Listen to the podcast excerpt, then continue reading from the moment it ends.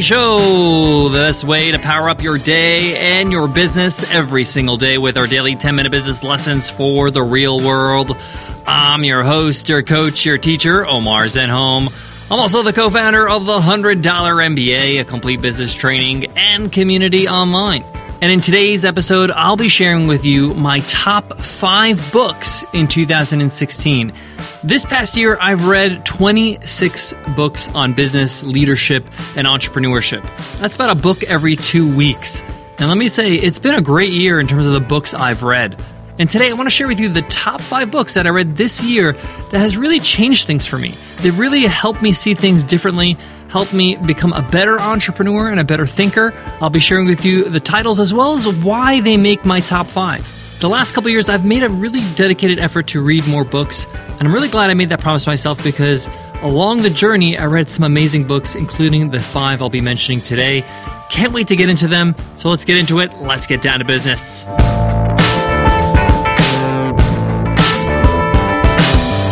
Today's episode of the $100 MBA Show is sponsored by TopTal. If you're looking for a designer or a developer, don't mess around, go with TopTal.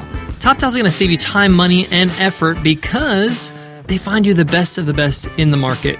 They present you the best candidates, and all you got to do is interview them. TopTal takes care of the rest. But don't take my word for it. TopTal is giving listeners a 14 day risk free trial to make sure that you're happy with your hire for the first two weeks. Just go to 100mba.net slash TopTal to get started. Again, that's 100mba.net slash TopTal. All right, let's get started. These top five books are in no particular order. They're not from number one being the best book I read this year or anything like that. But I have to say, it was really hard for me to choose five books. I read so many great books that I shared with you as must read episodes here on the $100 MBA show. But these ones really influenced me. They really made me think differently about things, and they really actually changed me. They're inspirational, they're practical, they're really books you need to read as soon as possible. So let me start with number one. And when I wrote this list, this is the first book that popped in my mind. I could not ignore this book whatsoever. It has really shaped my year and it's Elon Musk by Ashlee Vance. If you're a listener of the show, you know that I'm a huge Elon Musk fan. I am just really inspired by his, you know, vision and the way he sees things, his innovative style, and the way he's trying to change the world with his businesses. For those who don't know, Elon Musk is one of the founders of PayPal. When PayPal sold to eBay, he took his billion dollar payout and started a few companies. Some might say risky companies he started SpaceX, which is an alternative to NASA. Talk about being competitive, right? But if that's not enough, he started Tesla, Tesla Motors, starting a car company with no automobile industry expertise or experience ever. And not only was he taking on the automobile industry, but these are electric cars, which means he is going up against the oil industry. You could say that Elon likes a challenge, right? And he also is a big part of Solar City, which is a company that is a supplier of solar panels to homes. And the book's author, Ashlee Vance, spends some really intimate time with Elon Musk to write this biography.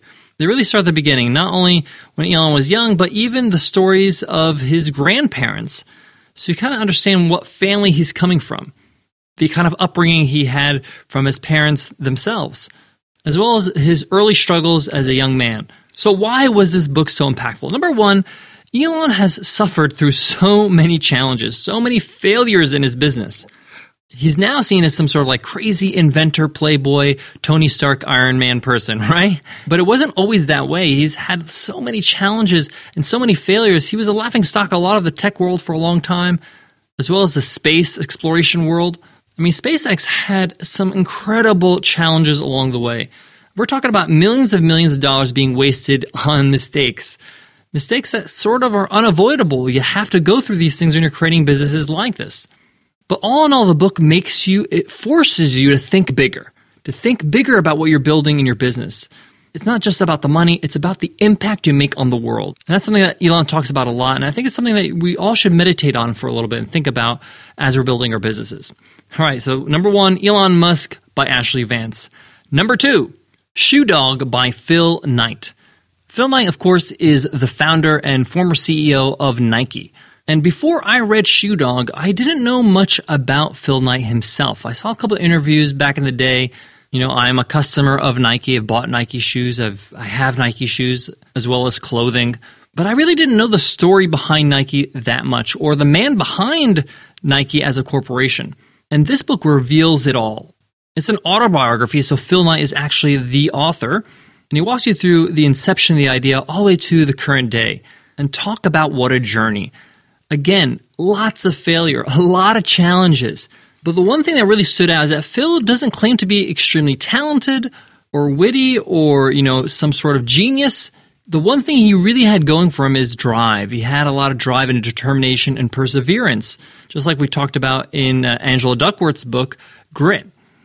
So Phil had some major grit. I mean, he's starting a shoe company.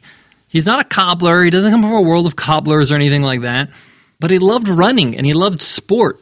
And when he quickly realized that he's not going to be a professional runner, even though he would love to and he tried to, he still wanted to be a part of sports. And that's why he started a sports company. I started a sports apparel and shoe company. In many ways, Phil Knight and Nike is synonymous with sport. I mean, it is sport, really. And some of his closest friends are those who work with him, like those who support Nike and are sponsored by Nike, like Tiger Woods, like Michael Jordan, like Kobe Bryant. I mean, this guy was running on a shoestring budget at the start and now owns a company that's worth billions of dollars that makes $30 billion in revenue every year. If that doesn't get you going, I do not know what will. So, number two, Shoe Dog by Phil Knight, great book. I read this book or I listened to this book through Audible, great narrator, highly recommend it. And when that book was over, when it was on the last chapter, on the last few minutes, I was really sad. I was like, wow, what a great book. Didn't want it to end. All right, number three. And number three is Zero to One by Peter Thiel. This is a short book, but Peter Thiel really brings home the goods with this book. This book is a definite mind shift and it makes you or forces you to think differently about business, about competition, about monopolies, about the way you position yourself in business. This is a book you must reread. Actually, as I'm speaking about it right now, I'm thinking to myself, I think I want to read this book again tonight. It's inspirational and insightful. Peter is known for having controversial point of views. He very much goes against the grain. And if you don't know, Peter Thiel is one of the founders of PayPal, one of the PayPal mafia, along with Elon Musk, right? But he's also the first investor in Facebook, which makes him a mega billionaire, right? But it's not about the money, it's about the insights that he shares in the book I don't want to kind of give it away. There's a must read episode on it, but Zero to One is a definite must read. I mean, I remember finishing every chapter and saying, wow, that was a really insightful way of looking at things. I never thought of it that way. What an innovator. I had some real serious mind shifts in this book or while I was reading this book. So definitely pick up Zero to One by Peter Thiel. All right, number four The Obstacle is the Way by Ryan Holiday. This book is a serious gut check for every entrepreneur.